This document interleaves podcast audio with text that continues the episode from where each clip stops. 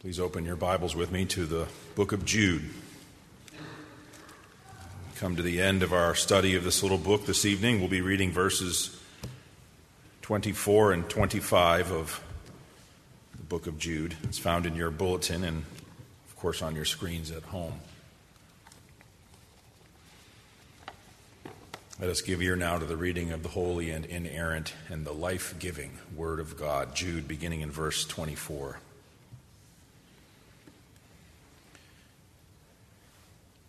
Now, to him who is able to keep you from stumbling and to present you blameless before the presence of his glory with great joy, to the only God, our Savior, through Jesus Christ our Lord, be glory, majesty, dominion, and authority before all time and now and forever. Amen. The grass withers, the flower fades, but the word of our God will abide forever. Let us pray. O Lord our God, we come to you now with your word open in front of us. Would you give us that divine aid which we require in order to understand it aright, in order to benefit from it, and in order to be built up in our most holy faith? Would you do this for us? We pray in Jesus' name. Amen. There's something deeply satisfying about a well written ending to a good story or a good book. In literary terms, that's what's referred to as the, the denouement. When all of the loose strands are, are tied together and the character storylines are complete, the gaps are filled and the crisis is resolved. And all of this is to the great satisfaction of the reader. When a writer successfully does this in a particularly magnificent way, it makes the reader want to linger in, in contemplation over how it all so wonderfully came together. The way a book ends can be quite memorable. Jude ends his little book in the New Testament in a very memorable way as well. He does so by turning our attention heavenward in a grand doxology. Jude's doxology is one of the most majestic and memorable portions of the New Testament, if not the entire Bible. In fact, it's easily the most recognizable part of this little book. And we're meant to linger with satisfaction and savor its subject. We're meant to adore its subject because Jude ends this book by directing our focus firmly upon the glory of God the glory of God manifest in the salvation of his people is the focus and, and the resolution to everything that Jude has written thus far. To God alone be the glory, to use the language of the Reformation, soli deo gloria. And there are three features of this concluding mountain peak of doxological praise that I want us to look at this evening. And the first is our preservation until glory. Both of these verses form one of the longest doxologies in the Bible. And when you have a doxology, what you have are, is always four basic elements. You have the one to whom praise is addressed, you have the type of honor or praise given, you have the duration or the extent of such praise, and then you have an affirmation in the form of an amen. A doxology can be as basic as to God be the glory forever. Amen. But Jude wonderfully fills out and expands those four elements, much to our spiritual benefit. In fact, the entirety of verse 24 is an expanded description of that first element of a doxology, a description of the person to whom all this praise is addressed. And Jude gives us a drawn out description of the God to whom all glory is due. This description, particularly in the context of Jude's letter, gives the Christian astounding hope and confidence. Right off the bat, at the beginning of Jude's letter, we read of his urgency in informing his readers of the imminent danger they were in. False teaching had infiltrated the church, and this wasn't over some tertiary matter about which Christians may disagree. It was a very perversion of the gospel of grace. Falling into this error would have grave and even eternal consequences, and some had even already begun to be swayed by this teaching. Jude spent no shortage of energy and even vitriol of warning these people of the consequences and the nature of this danger and the consequences of falling into it. And then, as a countermeasure to that danger, uh, they are to contend for the faith, which, which culminated in his command for them to, to keep themselves in the love of God, for them to persevere to the very end. True Christians must persevere in faith to the end. And so, after everything that Jude has told us thus far of the danger and of our duty to persevere in the faith, he says, Now let me point you back to the power of Almighty God. Now to him who is able to keep you. Gene Green puts it this way Yet in the end, Jude turns his eyes to God knowing that God is the one who will protect them and purify them so that they will, in the final day, be overwhelmed with joy. He is able to keep you. That language of keeping is the language of, of guardianship and, and protection. The, the idea of, of protecting someone to keep them from being snatched away, guarding someone from all danger. In John chapter 17, Jesus was praying for us, and he said of his disciples, I have guarded them. Same language. Paul in 2 Thessalonians chapter 3 says, The Lord is faithful, he will establish you and guard you against the evil one. So when Jude says, To him who is able to keep you, he's using the language of divine protection. Mark Johnston writes this Jesus will be the supreme guardian of our souls. And we can rest secure in the knowledge that He will allow no harm to, to befall us. No one and nothing can pluck us from His hand. In the words of the hymn, no power of hell or scheme of man can ever pluck me from His hand till He returns or calls me home here in the power of Christ I'll stand. And Jude is using the language of divine power. I think some of the force of this is lost by our little English word able, not to him who is able. The Greek word there is really the word for which we get our English word dynamite. God's power at work to keep you is where Jude is directing the attention and the hope of every Christian. Because our needs are so many the difficulties in this Christian life are so overwhelming and our weakness is so prevalent. Nothing short of divine power is able to keep us. Not only do we have a total inability to be saved, we have a total inability to stay saved in and of ourselves. Do you realize that if it were up to you, if, if, if God were to stop preserving your faith, you would never make it. Tomorrow morning, it would be over.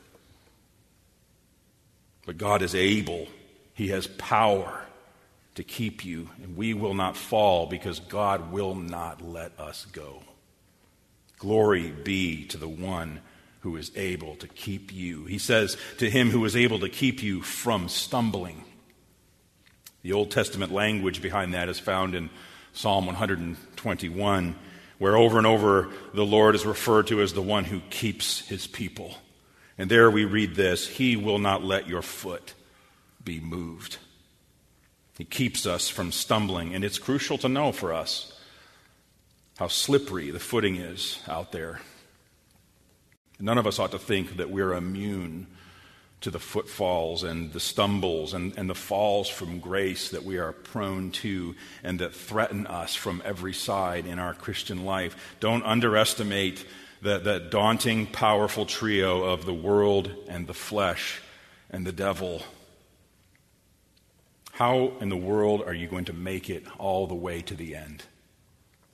How in the world are you going to maintain your grip on Jesus when you know you're not strong enough to hold on to him, and you're not. He is keeping you from stumbling. He is going to get you all the way home to Him who is able to keep you from stumbling. Martin Luther put it this way Did we in our own strength confide, our striving would be losing. This description that Jude provides for us of the God who is due all of this glory is, is meant to bolster and strengthen the Christian in their daily walk through this pilgrimage in a weary world where we are all too aware of all the troubles around us and particularly of our own weakness and proneness to stumbling.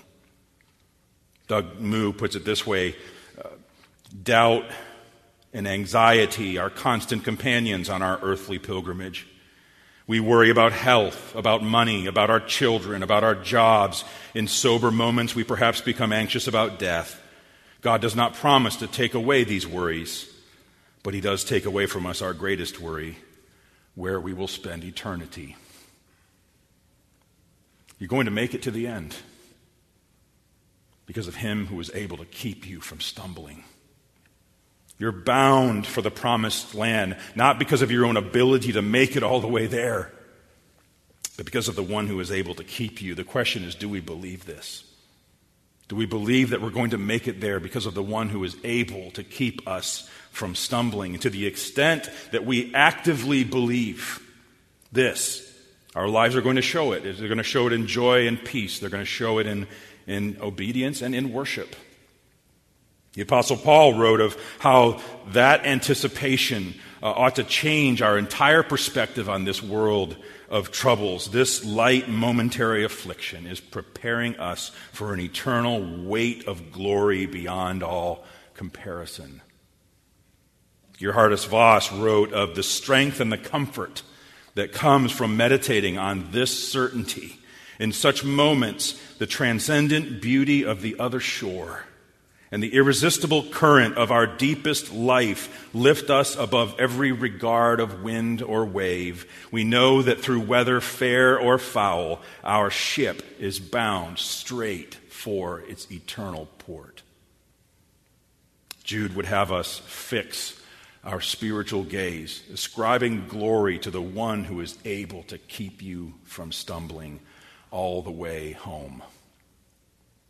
Secondly, I want us to see, we've seen preservation until glory. I want us to see the presentation in glory. We are kept from stumbling in this life by God all the way to the end, but Jude goes even further in his ascription of praise to God, Him who is able to present you blameless before the presence of His glory with great joy. We're preserved until glory, and then we will be presented in glory. And the word that we have translated here as, as present really conveys the idea of, of, of causing you to stand. He is able to keep you from stumbling and then to cause you to stand in the presence of His glory. It's not just about finishing the race, in other words, there's more. I uh, ran a little bit of track and field when I was in high school, but uh, the unfortunate thing was I didn't have the endurance to be a long distance runner, and I didn't have the body to be a quick sprinter, so there was very few events that I was cut out for. But there was one little race that was sort of a sweet spot for me, and it was the 400 meter race. That's one lap around the quarter mile track with uh, a minimal degree of pacing yourself. Uh, you basically just give it everything you had the whole way around the track so that when you were done, at least in my case, you had nothing left. I would come around that final turn, literally running only on fumes, just desperate to make it to the finish line, after which I would collapse. I remember finishing those races and collapsing in the grass, and we were told not to do that. You're supposed to stand up and breathe, but I couldn't do any other. I made it across with nothing left to spare. And that may be a valid picture of what the Christian life feels like on this side that of giving everything we have in full exertion just to finish the race. But it's not an accurate picture of what it will be like when we finish.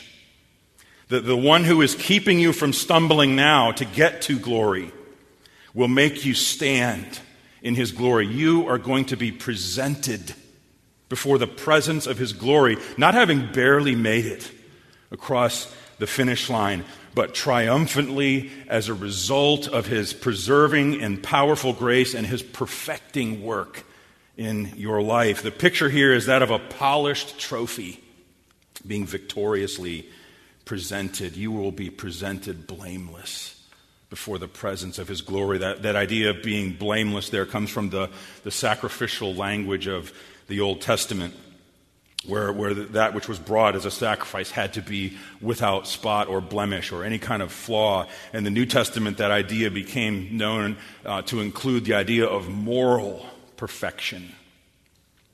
We will stand in, in the day of judgment, forgiven and, and, righteous based on the merits of Christ. But Jude means for, for us to realize that we will also stand in the presence of his glory as completed and finished products.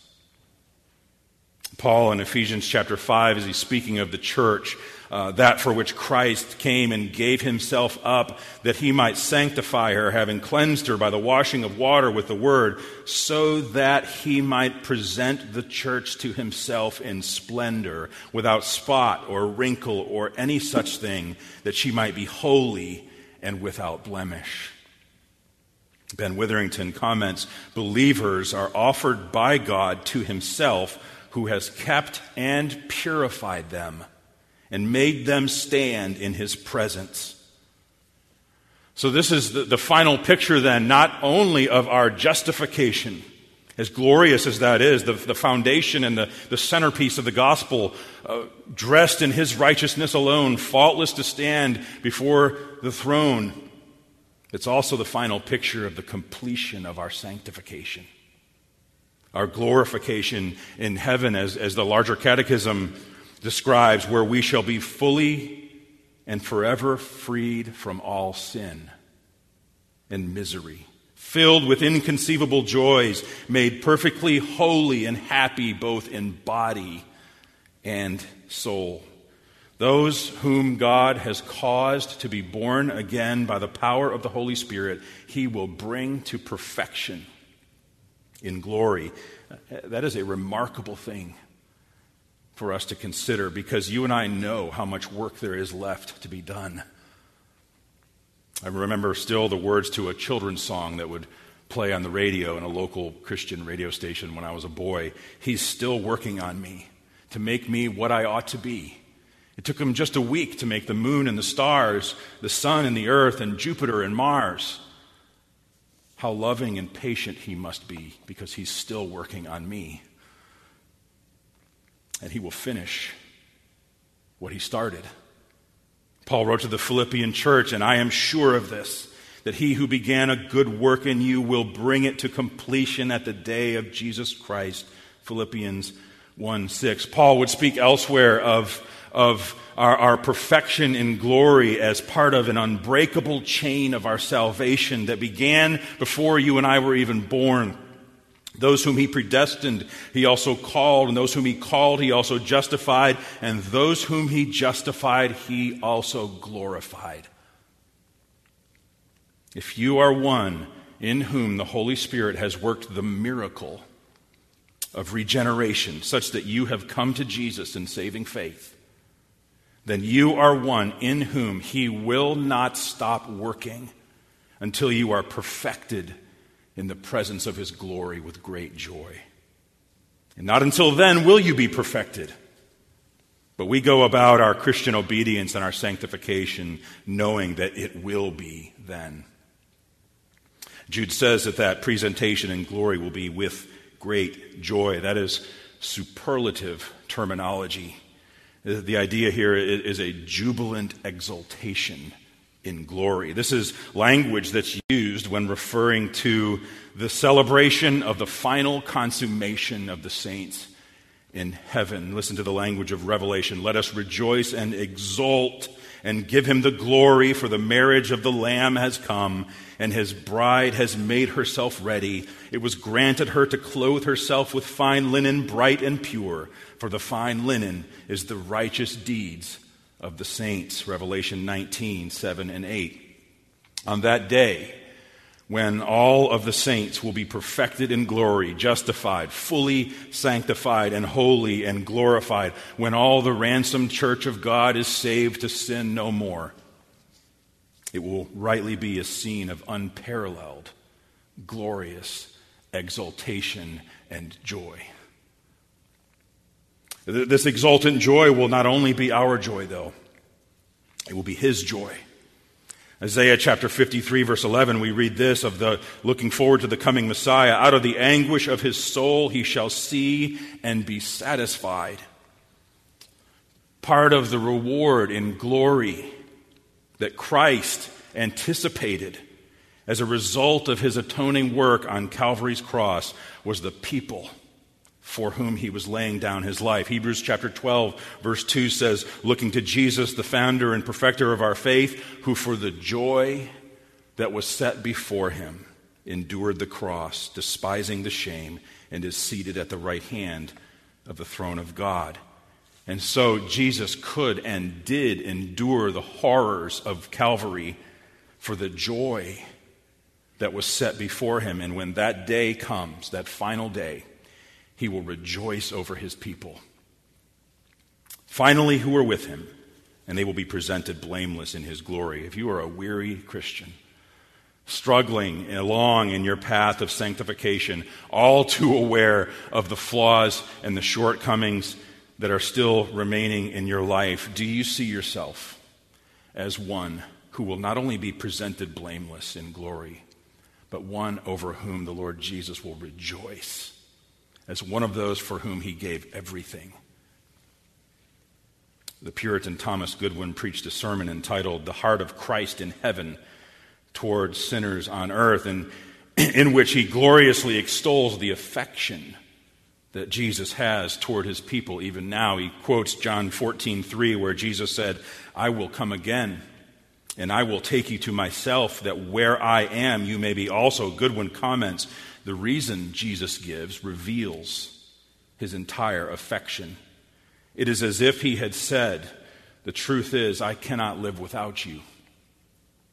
I shall never be quiet till I have you where I am, so that we may never part again. That is the reason of it. Heaven shall not hold me, nor my Father's company, if I have not you with me. My heart is so set upon you, and if I have any glory, you shall have part of it. Do we consider ourselves in that sort of terminology? As, as those for whom Christ himself anticipates with longing to have together with him in his presence forever with great joy.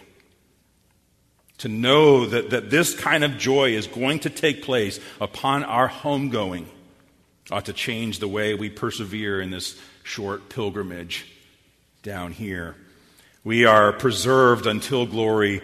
We will be presented in glory. And finally, I want us to see that this is all for the praise of His glory. We rightly marvel at the security promised to every believer in these verses and the eternal blessedness that is guaranteed for us here in these verses. But Jude would have us know that it's not all about us, it's about Him. We're meant to marvel at and adore the God who is the author of all of these things. Why does he preserve you and me until glory? Why is he going to present you and me in glory with great joy for his own glory? Verse 25 begins To the only God, our Savior, to God alone be the glory to the, to the exclusive God is due exclusive glory. And that one true living God is our Savior. That's usually a term uh, reserved uh, particularly for the person of Christ in the New Testament. But here, as in a few other places, it's the only God who is referred to as our Savior, the, the salvation of His people. Our, our being preserved until glory and presented in glory is the working out of a plan and the accomplishment and the carrying out of that plan of the triune God which took place from eternity past. The only God, our Savior, to Him be glory. He alone is wholly due our exclusive praise. And then Jude goes on to ascribe unto God a list of, of attributes. To the only God, our Savior, through Jesus Christ our Lord, be glory, majesty, dominion, and authority. Now, the ESV supplies the, the verb be in verse 25 because there is no verb in the Greek text, and otherwise the English sentence would sound a bit awkward. But it's probably better, I think, as most commentators argue, to supply the verb are. Because this is not a prayer that God would receive that which he does not already have. It's not a prayer to God that he would get something he doesn't yet have, but that this is who he is. J.N.D. Kelly explains the point of a doxology is not to offer God anything which he does not already possess, but to acknowledge adoringly the blessedness which is his by right. We're not adding, we are ascribing. This is an ascription of the highest praise and adoration for, for who and what he is in and of himself. Whether anyone ever acknowledges it or not, or even recognizes God's glory, it still belongs to him. And this is not just a, a formulaic list of attributes, these are very carefully chosen attributes that highlight God's grandeur and ruling power for the purposes of Jude's audience. We talk about God's glory, the, the, the idea of the blinding light of his personal presence and the weight of his very being and substance. Uh, the idea of glory conveys the idea of, of weightiness and significance in, in contrast to everything that is light and temporal in the universe. Everything other than God. God is the essence of substance and weight himself. And, and, and, and, then you have also involved in that the idea of the, of the blinding light and the infinite beauty and radiance of his being, the splendor and luster pertaining to his being and person. Majesty, uh, used only of God in the New Testament, his, his awesome transcendence his greatness and, and, preeminence over and above all things. And then, then you add that to the concept of his glory, and you have combined then uh, a sense of, of God's overwhelming grandeur.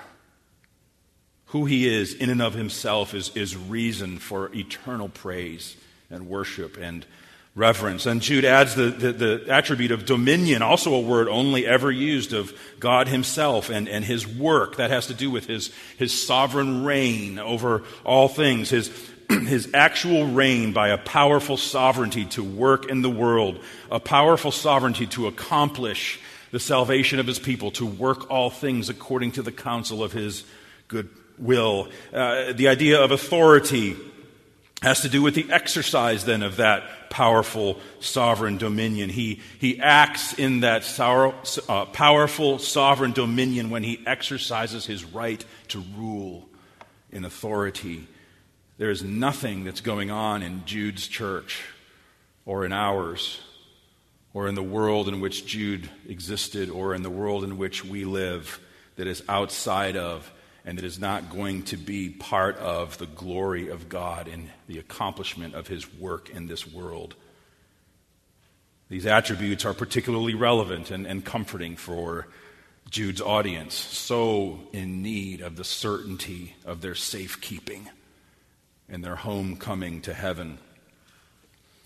Several years ago, we were vacationing in the Dominican Republic, and on the last night we were there, I was the victim of a pickpocket incident. And unlike the rest of the week, unfortunately, in which I had my wallet wisely stashed in the safe in our room, uh, that night, unfortunately, I had it on, on me because I had been exchanging currencies for the next day or what have you. And so I found myself then in a foreign country without any identification. This was before you even needed a passport to travel to the Caribbean. And thus, I had no way home. The only thing I could think to do was to get a hold of the U.S. Embassy. This is now near the middle of the night. I was flying the next morning to see if they could help me. The next day came. I hadn't heard anything back from the embassy. And we headed to the airport, totally uncertain if my wife was going to be getting on a plane without me, leaving me in a foreign country with no money and no identification and no idea how I was ever going to get any. While we were at the airport, all the, the, the, Spanish language that was going on on the loudspeakers, of which I understood nothing, I heard Jeffrey Windt.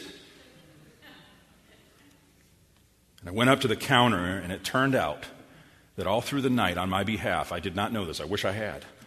The U.S. Embassy was at work on my behalf. They had gotten a hold of someone in Columbia, South Carolina, with the, the DMV, and a copy of my ID was forwarded to this little airport in the Dominican Republic, and I was able to get on a plane and go home.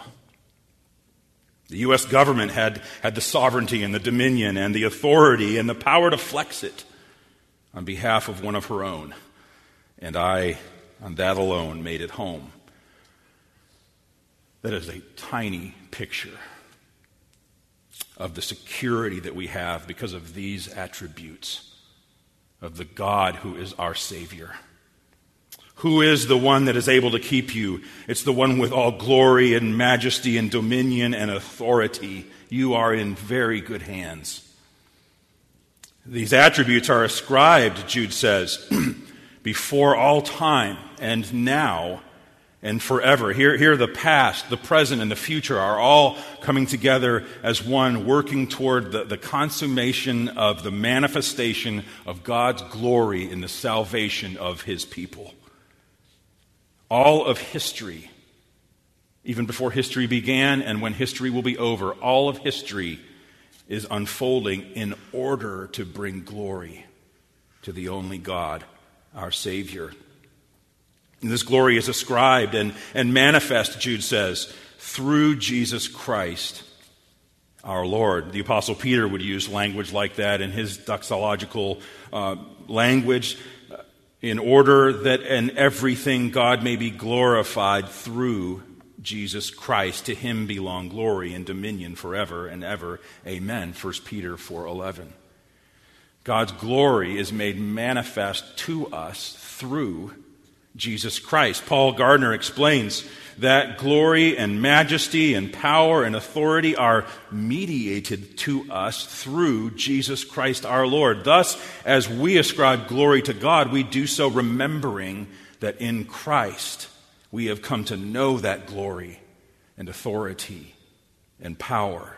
Indeed, through Christ we have come to know how God is indeed the Savior.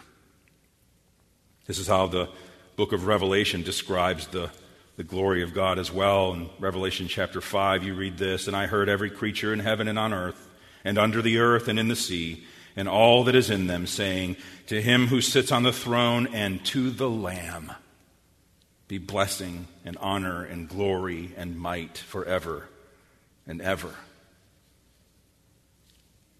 Well, one of the most familiar and satisfying conclusions to a story or a book, particularly if you think in the realm of, of fairy tales, is that idea of happily ever after. There's a reason that stories that end with that kind of an ending resonate in the human soul so much. Because in our earthly existence, there is no permanent happily ever after. But those stories that end in such a way resonate in the human heart so much because we were made for that exact ending. There's an internal sense of longing for such an ending as happily ever after. A never ending, happily ever after, and praise God, He has made it so. And all of this is to His glory, the never ending joy of heaven will be the never ending joy of being in the presence of the glory of God. And the final word of Jude's letter is Amen. That is the fourth feature of a doxology, and that is an invitation to affirm that which has been said. It's a response, it's, it's, it's a hearty agreement in a confirming response. After Jude's uh, magnificent description of the God to whom all glory is due and the reasons why all that glory is due unto him, here is the, the corporate affirmation of God's people and, and the personal affirmation of every believer of the truth of the glory of God and the salvation and preservation of his people. If you're an unbeliever, the, the invitation in that amen is for you to respond in faith to the Lord Jesus that he might keep you forever for all of his glory. Jesus said, Whoever comes to me, I will never cast out. Come and know the security and the preservation that is promised to you in this language of Jude's letter. Know the love of one who will rejoice over you at your homecoming to heaven, and know the joy then of the eternal adoration of the only God, our Savior. Add your amen to the eternal salvation of your own soul. Jude began this letter saying how eager he was to write to them concerning their common salvation. And here in this grand doxology, it turns out that he was able to come back around to just that. And thus, the invitation for you, believer, is to joyously affirm these glorious truths. This is our common salvation. We are being preserved until glory. We are going to be presented in glory with great joy, and it will all be for the praise of His glory forever and ever. Soli Deo Gloria. Amen. Our Father in heaven, would you bless the preaching and the hearing of your word for the good of our souls and for your glory forever? And we pray this in Jesus' name. Amen.